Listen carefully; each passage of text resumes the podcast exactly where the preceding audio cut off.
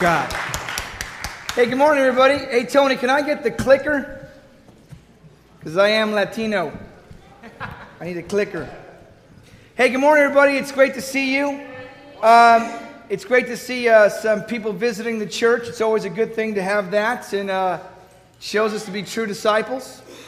Uh, the water in the back is the water of cleansing for uh, my friend Luis Carmona. Uh, he's got his whole family here and friends here supporting him. You know, you know, you appreciate your old friendships because Mike Blanda uh, over there uh, grew up with uh, with Lewis, and uh, Mike Blanda became a Christian last year or the year before, and um, he reached out to Lewis and, and brought him. Said, "You got to come see this," and Lewis came, and uh, they've been friends for a long time. Uh, they, they sin together a lot. Uh, you know, and one changes, you bring the other, and, and if they're open, they're open. And Lewis is a very open person, so it's great. He is a Celtic fan, just buyer beware. Buyer beware, we love him. We're going to have a great few weeks here, a great few weeks. It reminds me, it reminds me of the 80s. Uh, but we're very pleased, and we're happy to see all his friends here and supporting him. And thank you for coming. And uh, Thanks for being here for Lewis. That means a lot to him. He's a good, good man. Uh, I'm going to be doing a lesson today that my, that my wife did. I don't normally take other people's sermons, but um, today I am. The feedback was so great. Humility, thank you. The feedback was so awesome what my wife shared with the sisters, I'm going to now share with all of you. Uh, but I'm going to put a little geoism to the lesson. But it, it, is, it is really my wife's lesson and um, I had some thoughts and uh, about this lesson. The title of the lesson is "The Lion Never Sleeps." Who in the who in the Bible? Now, there are two in the Bible. There, the, the Bible describes the lion as two different people. There's the Lion of Judah, which is the which is the, the ancestry for Jesus. And the Bible, which is awesome because we all want, want, want the lion to defend us. You know, uh, Aslan, if you've seen uh, the, the, the, the, the movie, what's that movie called again? The Chronicles of Narnia. That's Aslan. We want him talking. He's awesome. He's the lion. But the Bible also describes this lion, he has a counterpart, an evil twin. He had, this evil twin wants nothing more than to destroy your life. He, he loves that you call yourself a Christian because he especially likes that tender meat. He enjoys it immensely. So I'm going to read to you something about the lion. The dark night sky was slowly brightening into a crimson sunrise, and light began creeping over a cool eastern horizon. It was going to be another clear South African morning. Somewhere near the Mozambique border, a zebra stood perfectly motionless, peering into the forest. Something seemed strange. The wind was at her back, and she saw nothing unusual. Yet something was not right. Earlier, she had been with the herd as they grazed in the meadow. She felt secure in their number. The grass was good and the air was cool. She hardly noticed that her companions had moved on. Just a bit more to eat, and she would go too. But then she heard something a small branch cracking, or a funny rustling of the grass. Hardly noticeable to a human, the strange noise was like an alarm siren to the zebra. Fear gripped her as she realized she was being watched. But she did not know which way to run, or who or how many were out there. She was very anxious, and it took all her self control to remain motionless. She stood like a statue for 20 minutes. In the tall grass, two eyes stared coldly at the zebra. The lioness was hungry, yet cautious. It had been several days since she had eaten, but she knew it was not yet time. She peered through the grass, crouching low, tail down, chin near the ground, waiting. On her far left and right were two other lionesses, inching unseen toward the zebra. Soon they would be in a position. Behind the huntresses were the male and her cubs. The 450 pound male had chosen not to hunt that morning. A few meters away, the zebra faltered. The fear of being alone surpassed the fear of some unknown beast in the grass. She turned slowly and began to move deliberately toward the herd. Ever alert, she unknowingly turned her back to the leading lioness. Seizing the moment, the lioness moved forward through the grass, totally camouflaged. She moved quickly, with her head and tail low, still in a crouched position. Then the zebra heard it a horrifying roar, a loud, terrifying sound that she could actually feel. Its purpose was to intimidate her, and it succeeded. Its purpose, or the zebra was spooked and quickly turned her head in fright. She glanced into the grass for a split second before she spotted the charging beast. She turned and ran, but it was too late. Once moving, a lion can cover the length of a basketball court in just over one second. The first lion is slammed into the zebra at shoulder height, sending both animals tumbling into a cloud of dust and grass. Losing all sense of direction, the panicked zebra struggled to get back on her feet. Streaking through the air came the paw of the second lioness, who had charged close behind the first. As the razor sharp two inch long talons sliced through the zebra's skin and neck muscles, the force of the blow knocked her off balance again. As she fell backward, the first lioness bit down hard on her neck.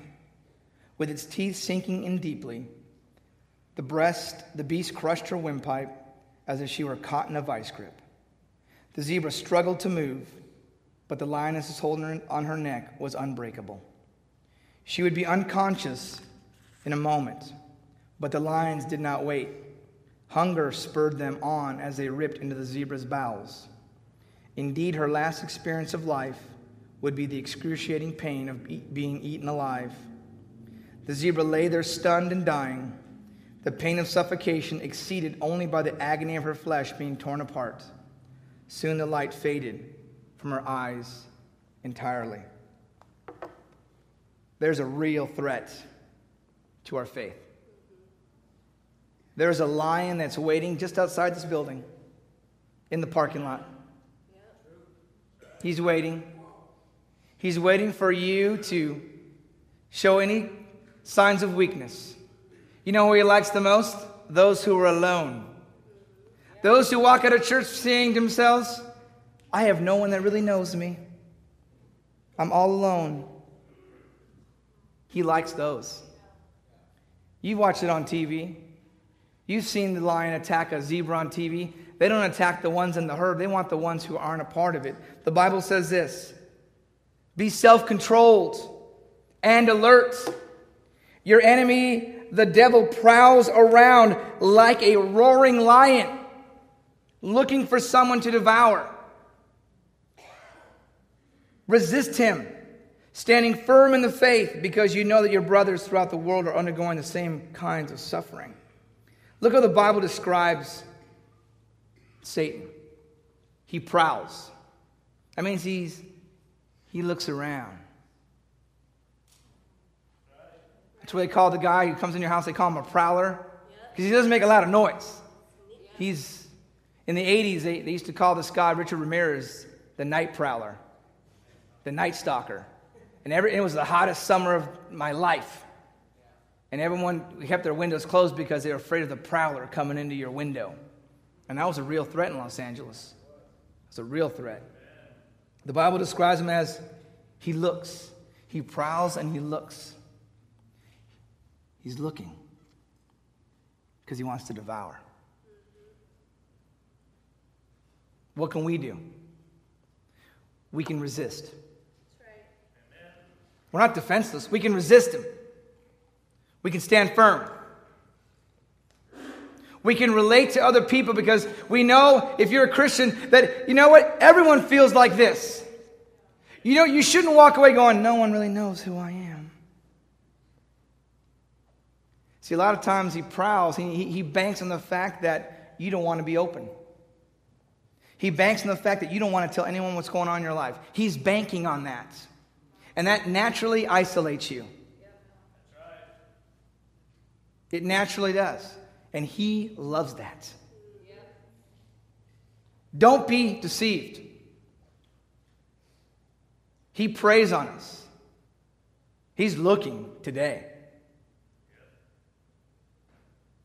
I'm going to read you uh, the lion, Satan's Beatitudes. Blessed are those who are too tired, too busy, too distracted to spend an hour once a week with fellow Christians in the church. They are my best workers. Blessed are those who wait to be asked and expect to be thanked. I can use them in my business. Blessed are those who are touchy.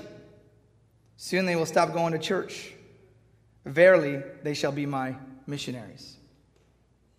Blessed are those who sow gossip and trouble. They are my beloved children. Blessed are those who have no time to pray, for they are my prey. Blessed are those who gossip, for they are my secret agents. And blessed are you when you read this and think it has everything to do with other people and nothing to do with you. I've got room for you in my inn. Do not be deceived. He's out there. Now, there's a proverb that says, I can't go outside, there's a lion out there. Because they're, they're, they're, it's, a, it's an excuse to be scared. It's an excuse to. God does not want us to live in fear. God says you can stand, you can resist, and you can relate. Because we can relate to each other. You know why? Because we all sin. So we have a relatability factor. Maybe your sin's a little different than mine, but we all have a lot of sin in our lives. And so we can relate to one another. He's always looking for someone to devour. He's looking. And when he finds you, he carries you off. He finds those who enable. He finds those who deceive. He finds those who just don't want to be real. He finds those who are full of pride. He finds those who don't read their Bibles. He finds those who always claim, stop being so legalistic. He loves those because it's an excuse for to be unspiritual. He loves those people. Now, I'm not saying let's go out and be legalistic. What I'm saying is let's be spiritual and righteous. I don't want that to be me. I, I don't want that to be your kids or my kids. Because if you know the lion, he tries to hunt the young first. When the parents don't watch their young, or put it in your spiritual terms, if the parents aren't living the life, you expose your children to that. That's just the reality of our culture. Churchianity in America is let's come to church on Sunday, and I don't really care how you're doing during the week. You can live how you want, when you want, but as long as you're coming to church on Sunday, it's good. That is directly opposite of the scriptures. Because that's what happens. People get frustrated. People get, they lose hope because they think, I love God, but I'm getting devoured. I, love, I really love Jesus, but I'm getting devoured. And so they lose their heart, they lose their faith. And I'll tell you why in a moment. We cannot see the enemy. Ephesians 6, verse 12 says, For our struggle is not against flesh and blood. It's not against you and you and you and you. It's against the rulers, not the government. Against the authorities, not the government. Against the powers of this dark world. Against the spiritual forces of evil in the heavenly realms. That's something you cannot see. It is a spiritual war. He hides in the grass, he hides until it's the right time to strike. He waits till your heart is a little bit embittered, a little bit unhappy, and then he strikes. And when he strikes, he goes for the neck. He crushes us. It's not against our brothers and sisters. We're all trying to get to heaven. But the lion likes to attack us. And sometimes we let him in. Sometimes he hops the fence. San Francisco, a couple years ago, three boys were out there at the park on the zoo, and the lion jumped the moat. And he grabbed one boy, and his friend got in front of the lion, and the lion stopped biting his friend and came him, and he died. Sometimes you got to lay your life down to protect each other from the lion. That means you got to have uncomfortable conversations. That means you have to ask uncomfortable questions. Are you willing to ask the uncomfortable questions? If you're not, He'll ask, He'll devour, He'll tear us apart. Sometimes in our fellowship, people don't want to talk about the, the, the sin, so we need to ask the questions. How are you doing in this area? We need one another relationships. It is the bedrock of Christianity. The Bible says, Be devoted to one another in love. Honor one another above yourselves. Jesus commands this. This is not like some kind of option if you want to. He commands us not only to have one another relationships, but to be devoted to one another in relationships. And to make that happen, we have to make time for that to happen. It's a direct command. It's not something what you what you don't want is end up being a Sunday to Sunday Christian. Because you know and I know that you're not living the Christian life. It's too difficult when you're alone. That's why God made the church. He made this for us not to be alone. And it's sad when I study the Bible with people who claim to be Christian and, and no one knows what's going on. They don't confront the immorality. They don't say, hey, wait a minute, that, no, you're not tied in. Let's get together. They don't do that. They want the experience. And that's awesome. Don't get me wrong. This with the life is powerful.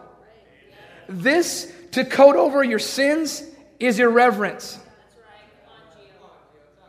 To come for this when really you're living like a pagan and you want to come here to feel it is unacceptable. But that's what's out there. That's what our culture says. It's okay because we want you to pack our pews. We want you to give your money in guilt. Just give us the money and have and we'll have 30 band members and we'll have a super mega church. What I'm telling you is this you guys have experienced this. I'm not telling you something you're not already experienced. That was what I thought Christianity was. You, you live like you want and you go to church on Sunday, and everyone feels great. I'm like, wow, this is, this is kind of cool. There's pretty girls here, too. That's what I thought it was. Then I come here, I'm going like, oh, there's pretty girls here, too. But then, psh, hey, oh, sorry, yeah, be Christian, real, real Christian? Yeah. Oh, dang, snap. Yep. Reality set in.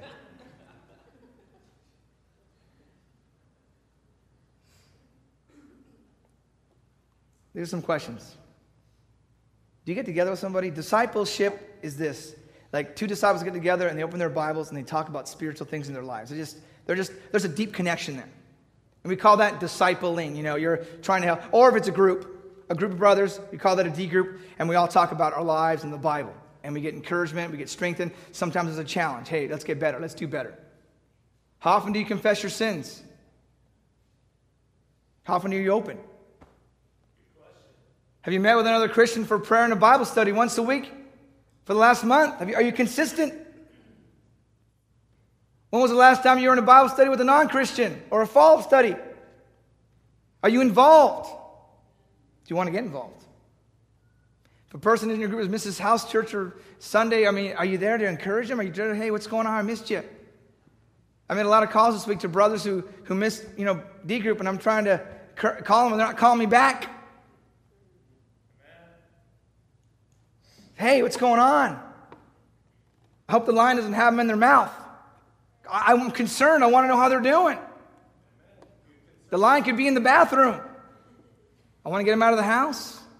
It's that kind of concern. It's that kind of love. Like, hey, I love you, man. I really do. You know, our fellowship, and I'll be honest with you, people have come to me and they feel like they're, they're excluded because they're not, they don't have the history that you have with other disciples. And so they feel on the outside and not on the inside. And these are disciples that come from different parts of the church that are disciples. And they feel a little bit like they're trying to get in and have relationships. And they invite people over and no one comes over. People have told me that. And I, no one's told me the person's name, of course. That's why I'm being general about it. And I'm not staring at anybody. I'm just trying to keep my head moving. I'm not staring at you. I'm not looking at you, okay? I don't know who it is. But I was trying to put that on your plate because you should be very active with other disciples, especially when someone comes visiting from another church. Let them feel our love and welcome. Yeah, they don't have our history, and we have a unique history here, which is awesome. But we got to let people in and not be in little groups. Does that make sense? Um, we got to be committed to relationships, no matter how hard they are. I'm going to read you, read you a little, little story. Sunday morning services were going very, very smoothly when suddenly a flash of light and smoke appeared in front of the pulpit, followed by a large boom. When the smoke cleared, the astonished congregation saw a red figure complete with horns, pitchfork, and a tail. Immediately, panic set in. People crowded through the doors, trampling each other in their rush to get away. Satan watched the retreat with great glee, but his mood was disturbed by the sight of one man still lounging comfortably in the pews. Do you know who I am? Satan thundered. The man replied nonchalantly, Sure, I do. Satan was puzzled. Do you not fear me? Nope. Why not? What for? I've been married to your sister for 35 years. we got to be devoted to each other.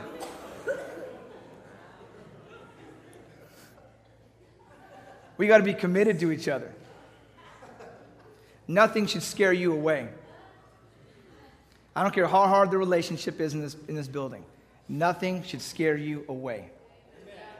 I don't care. This person, I heard him say something about me. Then go talk to them. Don't be like, I'm mad at these people. Because you make yourself prey. You make yourself prey. The Bible is specific. If your brother sins against you, go and show him his fault. Pretty clear, huh? And it also has a stipulation. But, but what if he doesn't get it? The Bible says if he doesn't get it, bring another person along with you and say it again. But, but what if he's prideful? He's a leader. Well, the Bible says if he doesn't listen to them two, then tell it to the church. I mean, there are so many safeguards for you to be to have the safety of saying, "Hey, bro, um, you're my feelings." And no matter if he's the Fonzie, he, he can't say, I'm so, I can't, I'm so, he can't, no matter if he's the Fonz. He just can't say it. He just, he can't do it. There's a stipulation that you bring someone else in. There should be no reason why you don't talk to someone except it's fear. And fear is what got the zebra in trouble. Because of fear, she panicked. And when you panic, you make poor decisions. And poor decisions lead to being lunch. The Bible says this it's biblical to teach each other. Pe- people in, in, in our culture think the only teaching comes from me on this pulpit. It's a big mistake.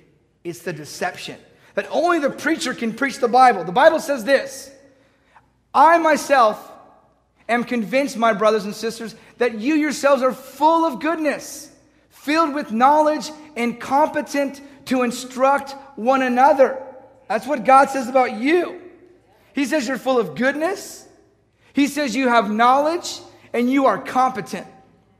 And then he says, Let the word of Christ dwell in you richly as you teach and admonish one another with all wisdom as you sing psalms, hymns, and spiritual songs with gratitude in your hearts. Colossians 3:16. Here's what admonish means to reprove or to correct gently but earnestly.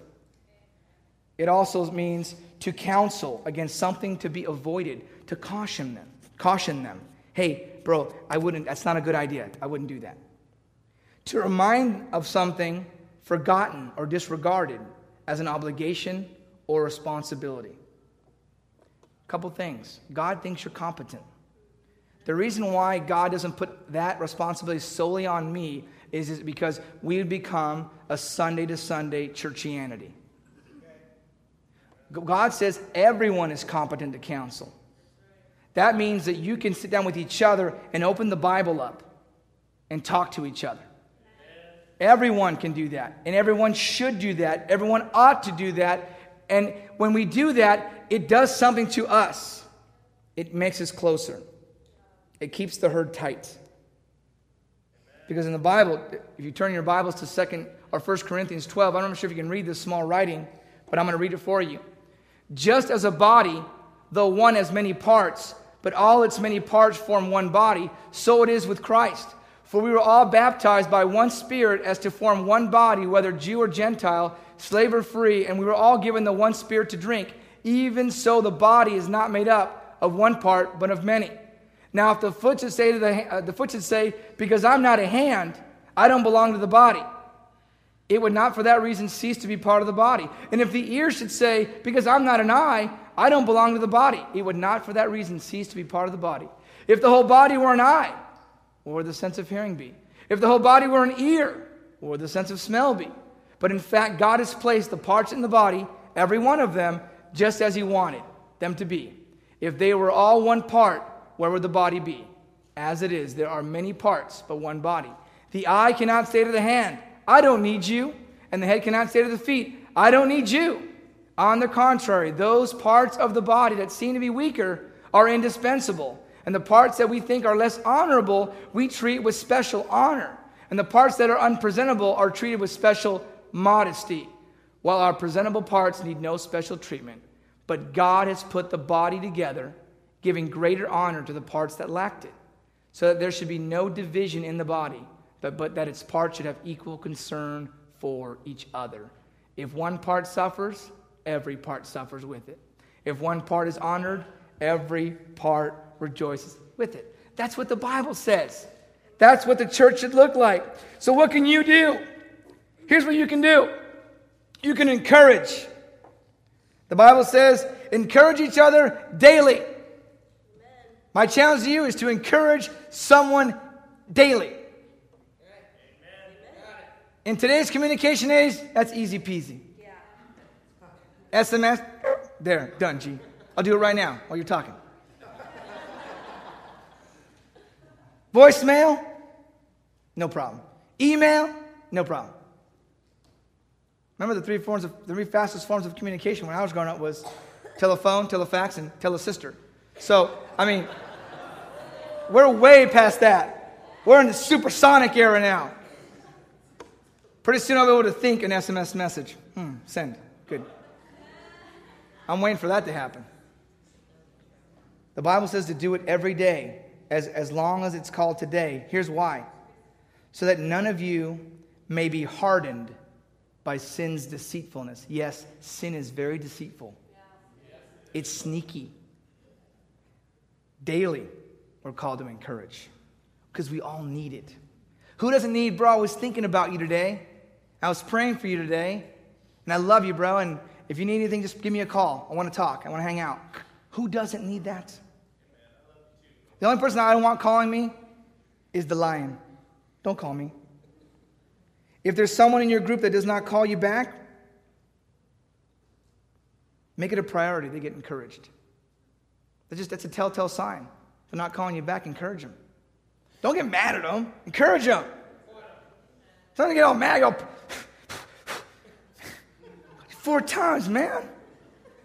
We get all angry. Get angry? Encourage the guy. Ask him what's going on. That's, that's what my friends, but this is different. That's not, we don't treat people how you grew up. You know, anger doesn't bring about God's righteousness. Encourage that person. Need some encouragement. The Bible says, therefore, encourage one another and build each other up, just as in fact you are doing. Hmm. Say something positive. You know, here's, here's what not to do. Hey, bro, you haven't called me back in three days. Bro, I know you're sinning. I don't know what your sin is, but I feel the sin. Bro, call me and confess it. That's not how to do it. What I do is, what I do is, come on, man, I've called you. Talk to me, baby. I love you. Talk to me. I love you. I'm here for you, man. Come talk to me. Come on, man. Give me a call back. Love you. It's positive. Yeah, you're concerned, but you're loving about it. You want, to, you want him to talk to you. Look at that.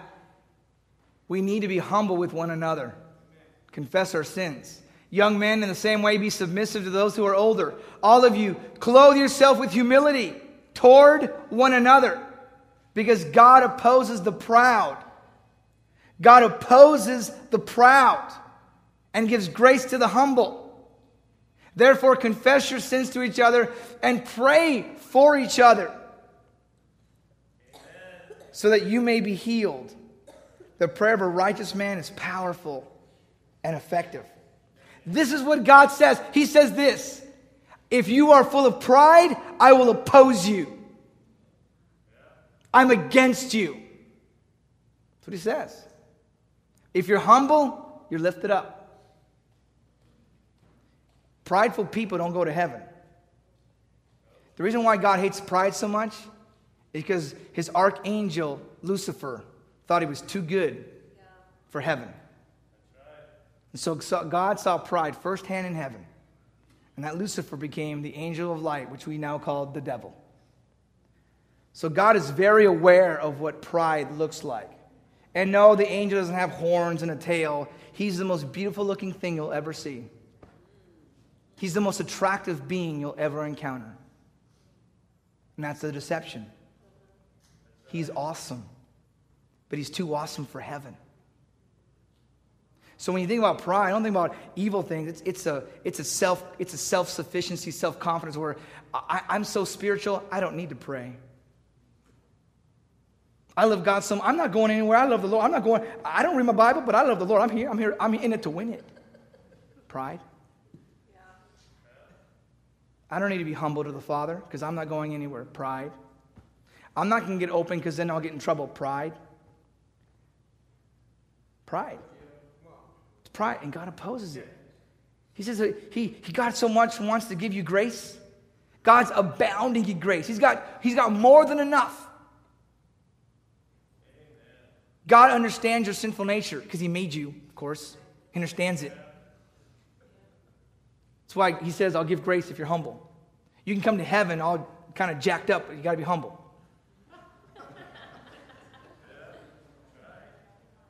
So, yeah, you mean you can just crawl into heaven? I made it, man. I made it. Peter, grab my hand. Humble. God look all purdy going into heaven. I'm, I'm all legit. God wants you humble. And when you're not humble, you're not real.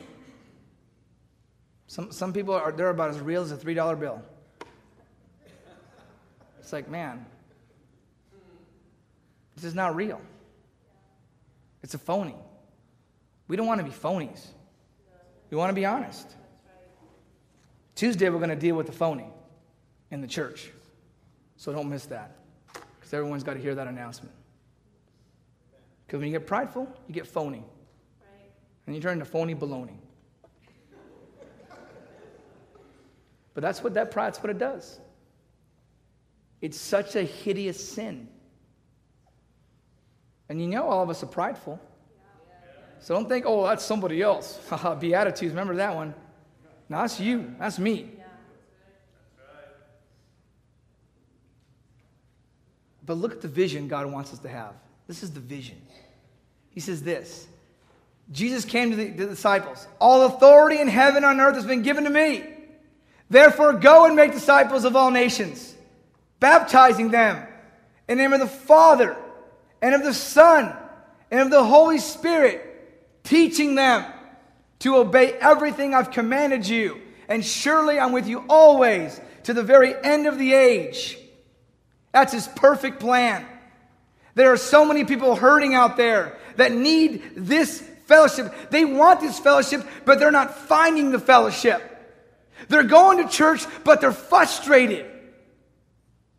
They want this, they want what we have. But if we don't open our mouths, they'll never find us. We're commanded obey, teach each other, obey. Sisters, there you go, sisters, a picture for you right there. Teach each other. It's going to be our entire lifetime. But this will protect you from the lion. Brothers, iron sharpens iron. Even got a tough guy there for you. Even he loves the Lord. But some souls have settled for lukewarm Christianity.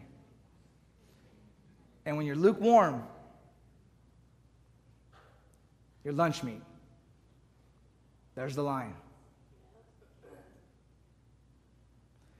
Worse than this, some souls have been devoured.